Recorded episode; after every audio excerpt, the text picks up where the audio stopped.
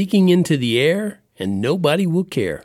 It's Rhyme and Reason 475. There's a rhyme and reason for your life. There's a rhyme and reason why you're Hey there, Tony here, and I hope life is treating you real nice today. It's a beautiful, hot day here in Colorado in the shadow of Pikes Peak. And I'm talking about speaking into the air. I'd like a little breeze right now, to tell you the truth. You ever notice how talking into a a hard wind, you know, the wind is blowing in your face. It's not easy to actually talk into the wind. And I actually have a childhood memory about that that I'd like to uh, share with you. It kind of illustrates what I'm talking about and how it's really an exercise in futility to try to do it.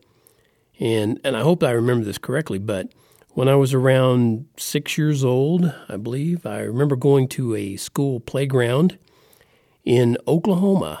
We lived in Oklahoma at the time, and this was in Moore, Oklahoma, which is, I don't know, probably a suburb of Oklahoma City, or it's all tied with Norman and Oklahoma City. They're probably all one place now, but back then it was its own kind of little town.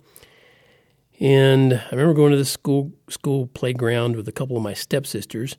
This was on a Saturday because we just wanted to play on the swings and the slides and the monkey bars. So anyway, we were there at the playground, and I I wasn't actually trying to speak into the air. I was singing. I mean, as far back as I can remember, I just loved to sing. I'd sing while I was playing in the backyard, on hikes, in the shower. Nobody does that, right? yeah.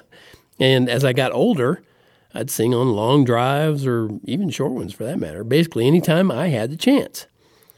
That's a little side rabbit trail there, I guess. But anyway, back to the playground. There we were playing, having a good time. It was a brisk and breezy uh, late autumn day, I think, and I climbed up the steps of a, a tall slide and sat at the top, getting ready to slide down. And the whole time I was singing. My stepsisters liked my singing, and they said they couldn't hear me, so they yelled to sing louder. At first, I thought they were making fun of me, but they told me they liked my singing and, and just wanted to hear more. So I started singing louder. But the cold breeze sort of stifled my voice. It felt like as soon as the words came out of my mouth, they were swept up in those cold breezes and just blown through the air. And it started to get even windier, which made my eyes water, and all that, including the fact that I was starting to get really cold, made me slide down and just give up entertaining the sisters, you know. So it's it was just it just didn't work.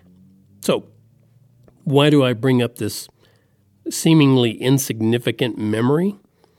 Well, because I ran across a line in 1 Corinthians 14. Um, I know I've been very biblical here lately, but you know that's part of the whole rhyme and reason to life.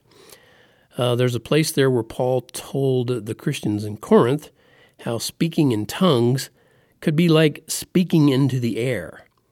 And he wanted them to see how seeking spiritual gifts is fine, but not if it doesn't help unbelievers.